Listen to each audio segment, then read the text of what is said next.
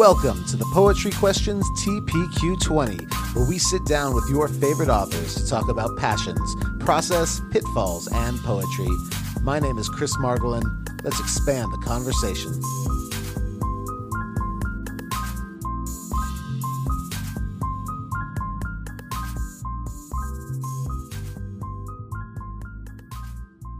So, thank you so much for uh, hopping on TPQ20 with me today. Uh, we always like to start off by saying we know who you are, but our audience may be new to you. So, if you were to give the bio that your publicist doesn't have or the world doesn't know, uh, who would you say you are? Huh. I mean, I know you asked that question. Uh, I don't know. I mean, my my impulse is to say I'm I'm definitely not who I think most people think I am.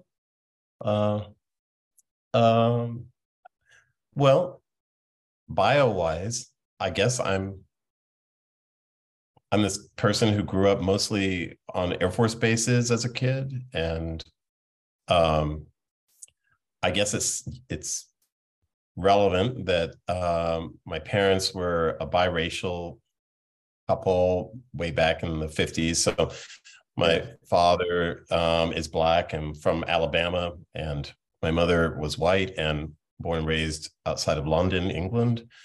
And I feel like these things are relevant, including the part about growing up on Air Force bases, because I I think I've always kind of grown up with this sense of not belonging in any particular place.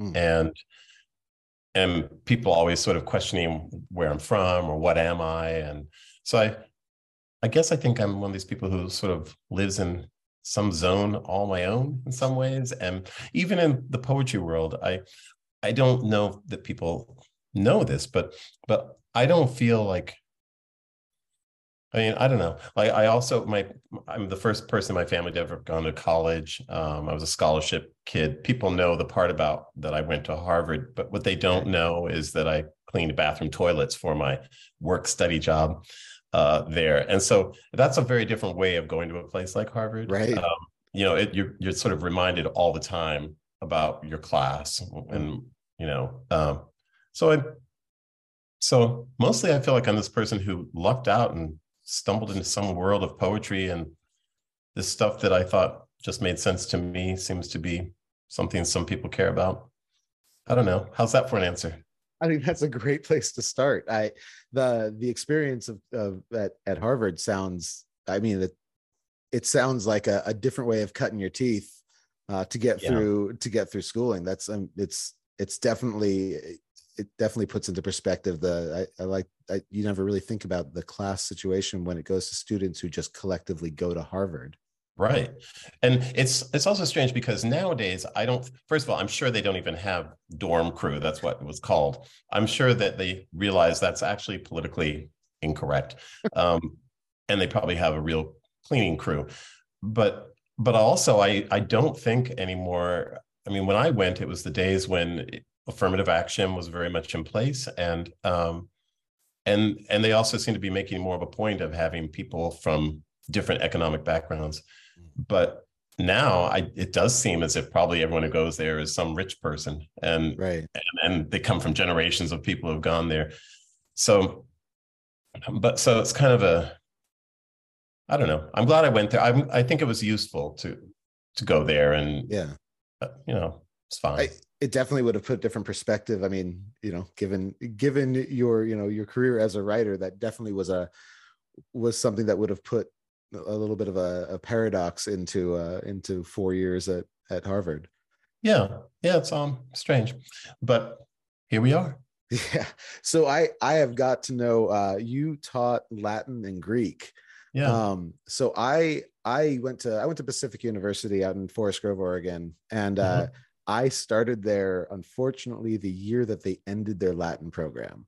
How so sad. I so I never I it was always one of those things where, you know, being somebody who is into a lot of classical poetry, I really wanted to study things in its in its original form. Mm-hmm. Um how on earth did high school students take Latin and Greek? Uh, how how was how ha, having been a teacher now for 20 years, I I can't even imagine that. How was that? Well, um, I I went to um, public public high school. Um, Falmouth High School in Falmouth, Massachusetts. And it's weird. I we had just moved. We, my parents, and all of my my sisters, we moved from Germany, and my father retired from the Air Force, and so in Germany we had had to take conversational German, hmm. and when I got to back here to the states, they didn't offer German. And they said, well, we have a spot in this Latin class. And I didn't even really know what Latin was, but I figured, okay, fine. And, but I was fascinated with languages already and codes and things like that. Right. So they had this really robust Latin program, um, four years of Latin. And, um, and, and interestingly enough, the names of it was a married couple and their last name was Phillips. So whom I would later end up replacing when they retired. It was kind of amusing. But um, anyway, my whole plan was to be a veterinarian and major in biochemistry. And, okay. and when I went to college, I was going to do that. And my Latin teacher made me promise that I would take a beginning Greek class in freshman year. She just said, just, just try it. So I did that. And then one night while I was trying to do some organic chemistry problems that I like at two in the morning, I burst into tears because I couldn't solve the problem. And and I thought, fuck it, I'm not gonna. The only thing I'm enjoying is this this Greek class, which was also really hard, but I loved it. And and I thought I'm just gonna switch majors, and I can always like just have a dog. I don't have to be a vet. And and my parents didn't care one way or the other. They were so thrilled I was in college at all. So. Right. Um, and I don't think they understood that Latin wasn't a spoken language. So they probably thought, okay, you can work at the UN or something one day. Um, so that's how but they didn't have greek in my high school but but yeah that's how latin came about and it was just by so many things in my life have happened just by meeting somebody who made a suggestion and right. thought, okay why not and um, yeah and then i went on to teach latin at a couple prep schools and then one day those old latin teachers at falmouth high called and they said we're retiring you should apply and so i and I had it when I finished high school. I thought this school will never see me again. I, right. I hated high school, and and suddenly there I was. I was hired. It was fun on the first day because when I went in, some of the students said, "Where's Mr. Phillips?" because they'd had him. And I should say, right those two Latin teachers were very white, and they looked like they looked like Romans themselves. Like everything they huh. wore was like a toga, and so here, and they were old, and there I was at the time, young and obviously not a white Roman. but my name was still Mr. Phillips. It was right. very confusing for them. Oh, that's awesome. I uh, I had a similar experience. I went back and taught my first year teaching uh, at my old high school. Mm-hmm. Um, and I was only, you know, about four and a half years removed, and it was the most uncomfortable experience ever. As I'm teaching uh, at that time, teaching, you know, friends, uh, siblings, um, and having to apologize to all of the teachers that that I had while I was there. Uh, it was a yeah. It's really I I felt it was a strange moment when I was in the bathroom and I realized the person at the next urinal was my old geometry teacher, and I thought this is just creepy. you know, I don't know. Anyway, so how do we get from uh, wanting to be a veterinarian to wanting to to write poetry? Well, I don't know. I guess I mean there was a poetry magazine in freshman year of college, so I sent poems to them that they took. I was writing in high school, but you know the way everyone I feel like everyone writes in high school, just poems about how they hate the parents and you know life is terrible. Um, and I just started reading. I discovered uh, Sylvia Plath's book Ariel. So, course, I wrote a lot of poems that were just like, I too want to kill myself. I too, you know, am in despair. Uh, just because it seemed like that's what you must write about in poetry, I guess. Right. Oh, yeah. And, uh, but I didn't think, I didn't even know that you could do things like, I don't know, be a poet like for real. Right. Like, I don't know. It just seemed like a thing, a hobby. And, mm-hmm. and, in some ways it still feels that way. It seems strange. Like, why do people? I was going to say, I you've had, a job. You know? You've had a you've had a pretty lengthy uh, lengthy hobby as a career, um, and that's yeah. like it's, it's kind of it's kind of fun. Like that's it's pretty cool. Not a lot of not a lot of people can say that their hobby became like became their career. I know. It's great. I mean, I love that. And I actually really love teaching. And so it's like, because I feel like a lot of poets teach, but they don't love it. Right. They just feel like, well, that's what I've got to do. But teaching was like a first passion. And um, I didn't think it would be.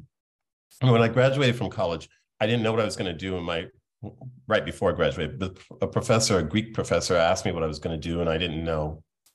And he said that a friend of his had just started a graduate master's in teaching program at the University of Massachusetts, where they would train you to be a Latin teacher and you'd be certified in like 30 states with this degree. And I thought, you know, that's fine. Although in my mind, I've always been afraid to speak in front of people. Mm. And so I thought I can't really imagine being a teacher, but I'll I'll try it. And then the second year of that program, you have to teach for a semester in an right. actual school. And and as soon as I did that, I loved it. I was terrified of that I was standing there and all these kids were staring at me, but I also loved it. I thought there's a real rush to this, and um, but it's still frightening. Even just yesterday, I was teaching my graduate seminar, and as I'm walking to it, I'm getting like this tension, and I realize I I, I still I think it's kind of good. It means that I I haven't gotten complacent, and it means that you don't you still don't think you know everything, and and and that's important. I think to realize you don't. So. Yeah, I and I think the last the last few years, the the pandemic years of education, I think were uh, a really for for the teachers, I think who used it correctly. It was, I mean, it, it changed everything. Such a paradigm shift about how, mm. you know, the getting up in front of a class became how do you teach in front of a, you know, a, a probably a black screen as this the kids are turning mm-hmm. off their cameras you know how do you have fun and make it lively and make them interested in anything um, yeah that's uh, I would not I would not have wanted to be a middle or high school teacher with that with the Zoom. I mean, I it was fine with graduate students, yeah. but but the, I remember in high school how it was so important to sort of physically be around and moving around the room and keeping yeah. it lively. And then how do you do that in your little room with your you know, was, and you can't tell who's paying attention or who's no. not and all that. No. So when it comes to so so you publish your first your first book in 1992 yes um and then we've got you know 30 odd years later we get to then the war mm-hmm. um who are you now versus who oh i guess let me rephrase that who were you more willing to be now that you weren't willing to be back then or is there a reverse to that were you were you more oh. willing to uh, kind of step out of out of the box you think as a as a youngster than you mm-hmm. are you know 30 years into a career huh do you mean in terms of as a writer or like personal um as a writer but i mean you know who you are as a person might might you know definitely yeah. uh, affect the rest yeah huh well i mean it's interesting because I feel like, I mean, obvious. Well, I want to think obviously I know more now, but you know, I hope after all this time. So, but I feel like back then, I feel like I did things just because I just there's a lot of stuff I just did and just didn't know that you weren't supposed to do it. Um, and you know, in poems. Um, I remember people thinking I was kind of scandalous, and hmm. um, I I didn't know that. It didn't occur to me that writing about sex with between two men, for example, was shocking. But I see now why even now it could be to some people. Um, or the way that I wrote, I thought it was just this. This is how I think, and and so so I think what I am now is I'm now aware, you know, it's hard uh, with the first book, you never have that same innocence again. And right. so, you know, I'm aware of what I can do. But I think what is the same, maybe, well, okay, I should answer the question. So, how am I different? Now, because I'm aware of what I can do, I feel like I'm more, I put more pressure on myself to not do those things so that you can stay like taking risks and um, but also i have found that there's now kind of a something similar between first and current life is that the first book you just do whatever because no one has said you can't. But now I feel like I can do whatever I want because what does it matter? Like, I don't know. it's almost like a different feeling that being like in one's 60s and thinking, well, you know what? Like, I'm not going to lose my job. I'm not going to be like fired from poetry if I decide to do a completely wacky thing. And, you know, maybe someone won't read it. Um, right. So, but I can't say I don't have a career. So, in some way, that that actually makes it more possible to surprise myself even more I guess. That was a very roundabout answer. I hope it made sense. It it does. We're we're very I'm very used to roundabout answers over here. I, I sometimes it takes me an hour to get to a question. So I definitely oh, okay. I, I actually wondered, I thought, how's this actually going to all happen in half an hour? But you, you know, we I I love when when we when my wife and I started the podcast uh, about two years ago, um, you know, we kind of finally fell on that idea of like, who are these poets that we talk to? Because mm-hmm. we, you know, it, we live in obviously this this still fairly Twitter, you know, heavy world of of finding, you know, finding poets on Twitter has yeah. kind of been, you know, so we we only get a little glimpse of people, and then bios, you know, bios are are never what They're we are. Stupid. Yeah. yeah. I hate that. I hate I, have been I've been playing music for the last about 30 years now, and and I've had to write so many different bios over the years, and it's like I don't I don't want to write about like you know nobody wants to hear the basics anymore so we yeah. always want to get a little bit more a little bit more in depth and then you know conversations on here turn from really like very kind of strict questions about passions process pitfalls and poetry uh, to finally like able to just have a conversation yeah um, and i think that's been one of the fun things about this is that um, I don't always know a lot about the poets who come on here. Um, yeah, and I, it's kind of fun to to not because I don't think I I think the conversations go a little differently. Um, well, it's why I I was telling my students just the other day that I know actually I mean I know many poets, but the people I actually consider like friends that I actually turn to on a regular basis aren't writers and. And specific mainly because of that i feel like it's hard it's especially hard for me now at this point in my life or career I, though i hate that word uh, it's hard to meet people and have them act normal. Yeah. um, they see some other thing. They see that bio that you're talking about right. that isn't i'm not prizes and i'm not you know this number of books or whatever. Your wikipedia um, page is fantastic. it's so ridiculous. And i just think I think, yeah, but I'm, and that's why then people think, oh, I must not be vulnerable. I must not ever, you know, get wasted, uh, you know, fuck up in some way. And I think I do those things all the time, but that's not included in the bio. And, right. and, and, but and that's all to say, I like it when people don't come with a whole bunch of knowledge about me um, yeah. or my poems, because I don't know. And I, I, mean, I've had people too, like in in the past, um, because I'm quite happily in my relationship. But in the mm-hmm. past, like you know, dating around or something, and then people Google me, and then it's God. all off. They say, "Oh, okay, I didn't know that you," and they start acting squirrely or weird, or even if they find out I'm an English professor, and they they right. keep policing their own grammar and saying, "Oh, sorry, sorry, that's probably wrong," and I think, "Oh my God, you know, just could you forget that?" So anyway, um, well, I yeah. won't say I won't say I came to this not knowing who you are. Uh, the Art of Daring has been sitting on my shelf for for quite some time. That's uh, a scary book. yeah. Um, but I I want to also ask about um you you did coach the the Yale series. Um. Oh yeah. And well, judge and, it. Yeah. Judge it, and and yeah. that's kind of the you know you are someone who has judged a lot of contests. Yeah. um what do you look for? Like what actually uh, what to you makes like a a good poem?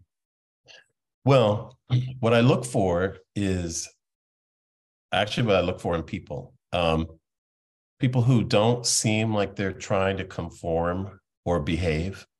I'm attracted to strangeness weirdness and and so one of the things I noticed early on with the Yale is I would get all these manuscripts and they I couldn't find anything wrong with them. Mhm. but that's what was wrong. Mm. Um, it was like they were being polite and well behaved. They were they were safe MFA theses that were trying to please a judge, so they might win a prize. And and they all worked the same way. They would have all like their top poems in the beginning and at the end and hide the filler. So I learned quickly to turn quickly to page 23, 48 right away. I wouldn't even look at the opening.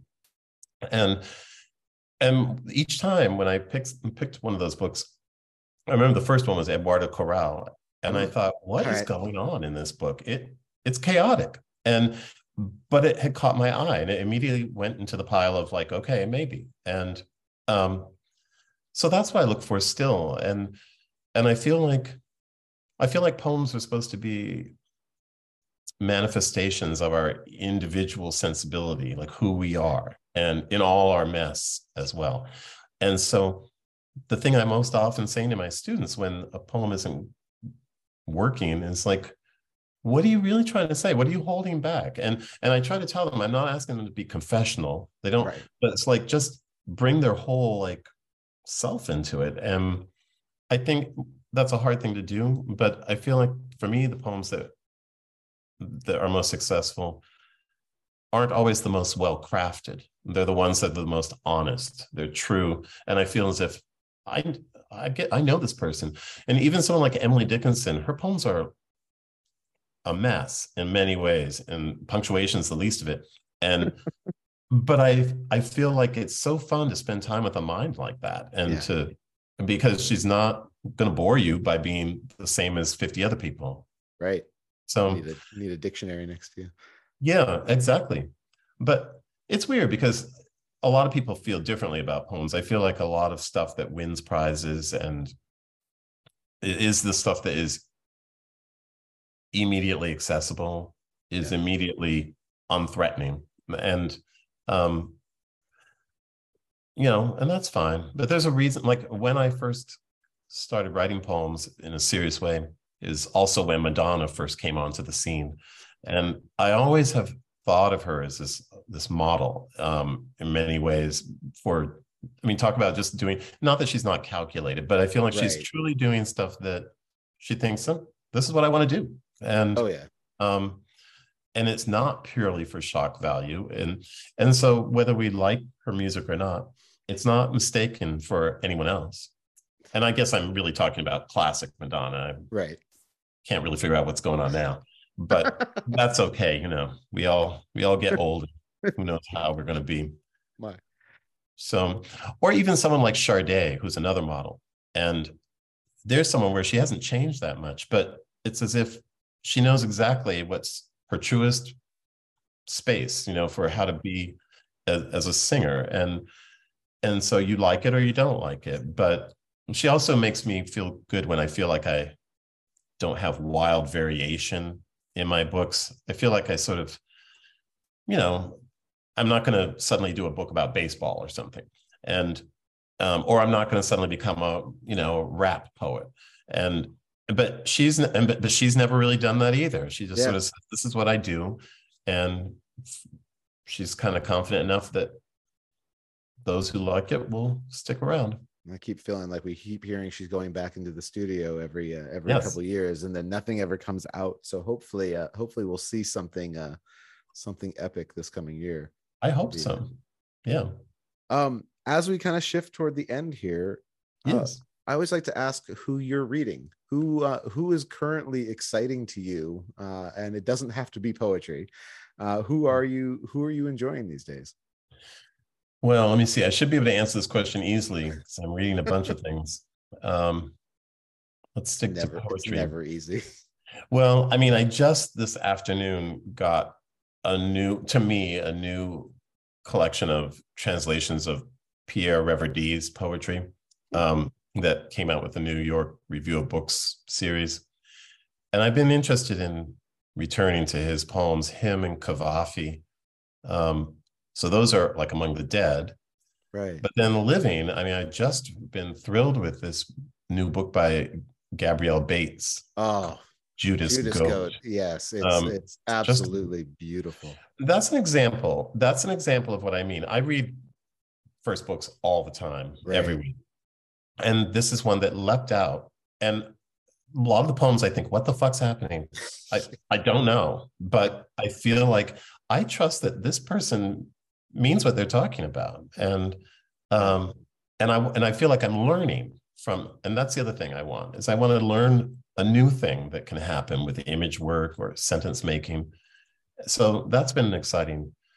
Um, I just I just had a chance to see uh, Gabrielle and uh, Luther Hughes do a reading in Portland uh, a few mm-hmm. weeks back, um, and there it was it was such a it they were both just gorgeous readers. Um, they was, are, and there was just there was emotion there that I think sometimes sometimes you miss at a reading, mm-hmm. um, and the way they you could just feel their poetry.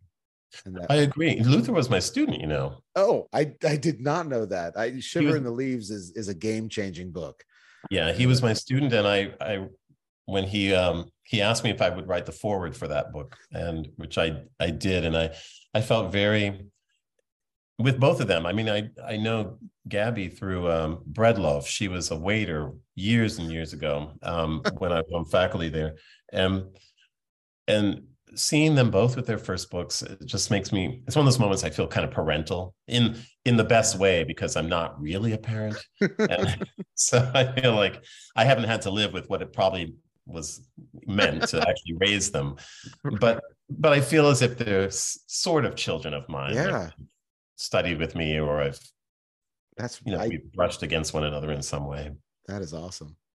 But yeah i don't know. I so those have been exciting finds, and I've I've been I, have been reading all these novels by Banana Yoshimoto, um, who got sort of big in the 80s with this book Kitchen, which I think I read back in the 80s, but but it turns out she has like 20 books now. And oh, so wow. I've just been reading through her awesome novels and yeah, I don't know, it's kind of a hodgepodge. Well, and then uh what is next for you? Uh, now well, that you know, now then the war is out. So yeah, are, you know what is next? Well, in the usual Carl way, there always seems to be a book, another book of poems. I, you know, I, that's the other thing I should have said when with your first question, because people always say, "Oh, he's prolific." I mean, if that it means number of books, okay, I guess it's true but I'm like such a lazy writer. I, I feel like I write one, maybe two poems a month, which doesn't seem that many. Right. But if you put those together, if you do that for two years, you have like 48 poems or something. Yeah. I don't know. And and and for me, a book of poems is usually about 30 to 32 poems. So right. um, which is why I have what the reviewers call slender volumes. You know, it's like, hey, we God. we appreciate that sometimes. I I feel like why is every book of poems now 150 pages? It's like I if I wanted to read a novella, I would buy a novella. So, right. but but no, I feel like 50 to 70 pages at the that's perfect. And and then so anyway, that's all to say. There's another book in 2024. All right. But in the meantime, there's an anthology that I'm doing with the, the poet Aaron Ballou that oh is coming out next. Oh, it's coming out this fall. It's coming okay. out this fall. God. Very um, cool. It's this fall. It's called uh, "Personal Best: Makers on Their Poems That Matter Most." Okay. And we asked a whole bunch of poets basically to. The idea was we we were thinking we often hate what is anthologized by others, right. and we thought, what would we choose if we like if we ask people what would you choose as a poem that most represented you and why? And so everyone had to write a little mini essay to go with it.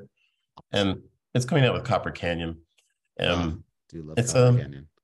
so i guess that's the thing for this year. Sweet. and then when the next fall a book of poems i guess. And you know i when i first wrote a book i thought I don't know if I'll ever write another book of poems. And then after it was a few, I thought, is this all you're going to do, Carl? Like write books, poems all the rest of your life? And I don't know. And but but even now, I think is it because some people just dry up, and maybe right. you know, or maybe I'll just become a marijuana farmer, whatever. You know, uh, it has its it has its perks. So Yeah. definitely uh, definitely makes things less expensive. I'm retiring. I'm retiring next year and moving back to Massachusetts. And I think, yeah, that's a whole chance for who knows, a whole new adventure. Maybe I'll. I want to plant trees. I want to volunteer in a nursery or something.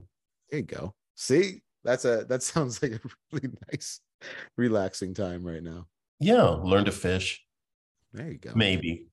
I don't know. But then you gotta learn to clean it, and Yeah, maybe I'll just become friends with the fishmonger. there you go. That's what I'll do. Well, Do they call you. them fishmongers? Oh, I don't. Hmm. Not sure. I don't know. Anyway, the people who sell fish. Well, thank you so much. It has been such a pleasure to talk with you today. I really appreciate your time, and I look forward to sending more and more people your direction.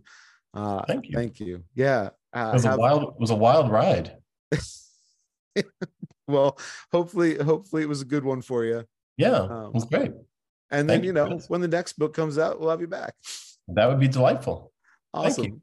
You. Have a great rest of the night, and I will talk to you Yeah. soon. Okay, thanks so much. Bye bye.